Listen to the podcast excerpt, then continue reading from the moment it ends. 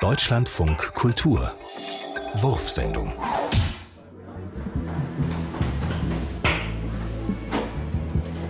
Schon wieder stehe ich vor der Wahl. Schon wieder stehe ich vor der Wahl.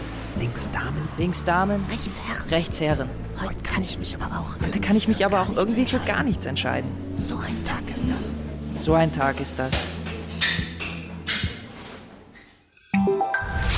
Oh nee, machst du den? Ist der anstrengend? Ja, so ein Naturjesus. Welche Natur? Sag ich doch. Was darf's denn sein? Ist die Forelle frisch? Frisch aus der Zucht. Ach, aus der Zucht? Äh, Haben Sie schon mal Forelle in freier Wildbahn gesehen? Es gibt doch gar keine Tiere mehr. Ah, es gibt überall Tiere. Wo denn? Im Wald, auf der Wiese, draußen. Haben Sie schon mal einen Waschbären gesehen? Nicht direkt, aber seine Spur.